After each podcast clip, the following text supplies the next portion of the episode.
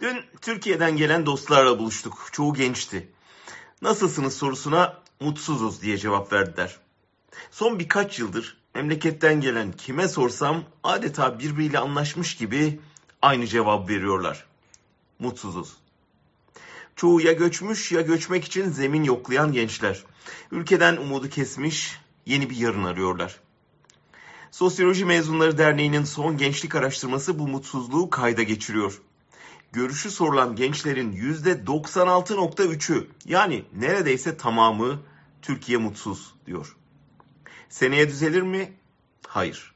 Üçte ikisi daha da kötü olacağı kanısında. Peki imkanınız olsa neyi değiştirirdiniz diye soruyorlar. Cevap ülkemizi. Ne kadar acı değil mi? Siz gençler bizim geleceğimiz klişesiyle onlara güzelleme yaza durun. Geleceğiniz kendine başka bir ülkede gelecek arıyor.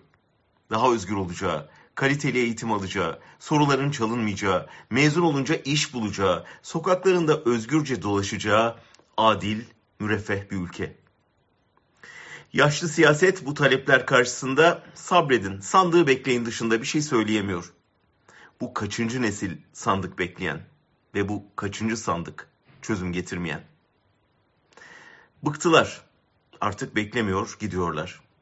Gezi belki son bir umuttu. Bu topraklar üzerinde kardeşçe, adil, yeni bir düzen kurabilmenin belki de son teşebbüsü.